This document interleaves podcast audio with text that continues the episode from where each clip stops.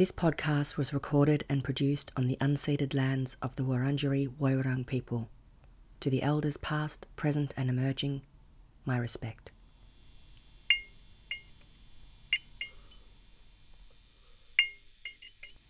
This recording contains coarse language.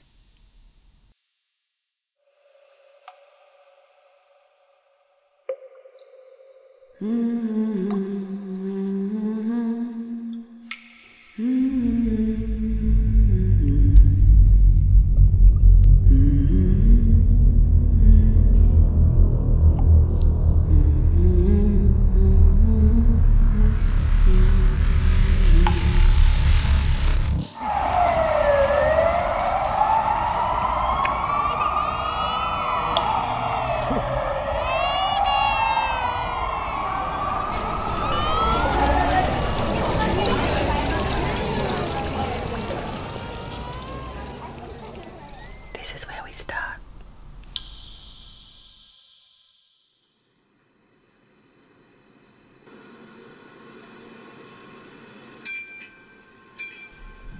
I'm on a tram in the city, Melbourne City. It's April 2021. I get off the tram at the National Gallery to see the triennial exhibition. I make my way through the Saturday morning crowds. I gloss past some pretty uninteresting things. What were they thinking? I weave through groups and families. I dodge the strollers and the toddlers. And then I'm in a room where there's a huge screen. Interesting. I watch and listen. This film is called Planet City. Liam Young, speculative architect. I am a filmmaker and speculative architect and world builder. World builder? I'm fascinated.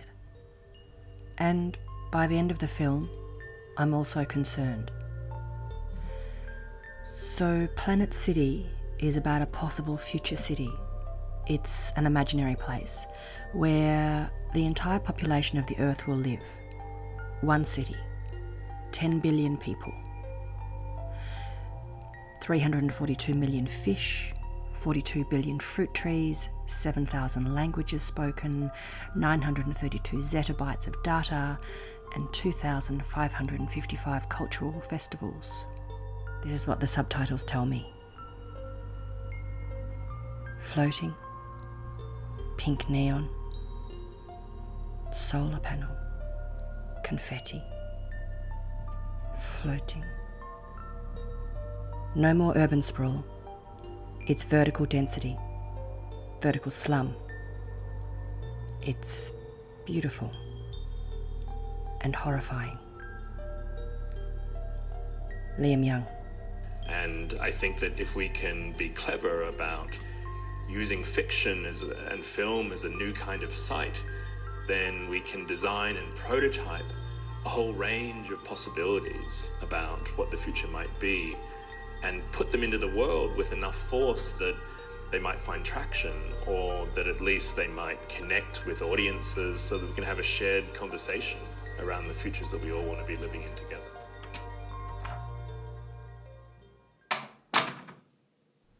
I go home. I try to understand. What the fuck? Let's Google that shit. I use internet search engines and I start to talk with people about imagining future worlds and creative process. I call my dad. He's an artist. Creativity, the role of creativity, that's human. It's human nature to sort of be intrigued about what's around the corner. You know, it's it's human nature to have you know lunatic fools like Elon Musk wanting to populate Mars. You know, it's sort of human nature to be to be really fucking stupid. Um, and That's actually not funny. um, but you know, art is one way of making, y- y- exploring what is around the corner. You know, like an old mate of mine, Stan. Stan, what was his second name? Stan's his name anyway. Mm. And he, anyway, he said to me once, "You should always have an L-shaped studio. And I said, why is that, Stan? He said, well, so you never know what's around the corner. Well, okay. I remember that. So it's good to have corners. We have to have hungry minds. We have to have an appetite for what might be possible. Then I talk with Rutger Passman, architect, architectural educator, researcher. What's his response to Planet City? How important is creativity? Is it crucial for the survival of our species? Absolutely. Um, absolutely. Coming from the Netherlands, I believe that we can design everything. Uh, so I believe that, and that's sort of baked into me since I was two, uh, that through design we can start to adjust our world to either our or to a better or whatever adjective you want to give it, uh, but a, a, different world. Um, and I think art has, uh, if we separate the two, and it's already somewhat difficult. Uh, but I think art, but maybe also design in that sense, um, has a role uh, to provide critique on current status, uh, maybe even future status, uh, definitely past status or historical, uh, but it also needs to provide imagination. And again, if you look at the film from Liam Young, then he's providing a particular way of that, know, creating an imagination. Uh, but I, I do think that we need to do that, I don't know, a thousandfold. You know, needs to expand so much that we. Uh, uh, so what I would really be interested in, for example, is that the imagery that he's using, and even in the mass that they're creating. Um, there is a language, a design language or an art language in there that comes from the early 80s or mid 90s. And I'm just sort of know, partly amused and totally shocked that we haven't managed to update that language and just we keep coming back to that 1980s futurism.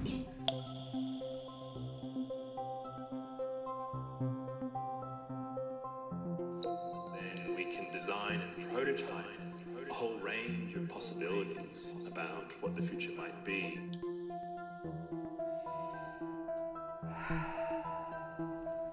Look, I don't have the answers. But what I have started to think about is the concept of agency. And as Liam Young suggests, the design of possibilities. We are creating the future. Or at least we could be and we need a set of sophisticated languages for that. We need to dive into this messy, scary, ugly, exciting stuff and turn corners in our imagination. Because if we can't even imagine future worlds that are filled with light and space, and equity, diversity, and ample food for all 10 billion of us, then what hope do we have?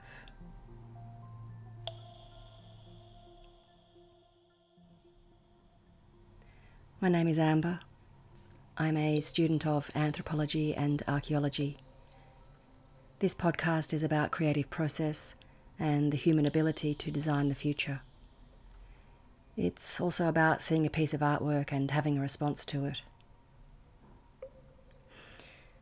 There were a lot of other people whose voices didn't make it to this episode, but the conversations we had informed everything that you've just listened to. My gratitude goes to my husband, my mum, my dad, Anne Lau, Leanne Kaur, Rutger Passman, Deb Kelly, Liam Young, and Millie.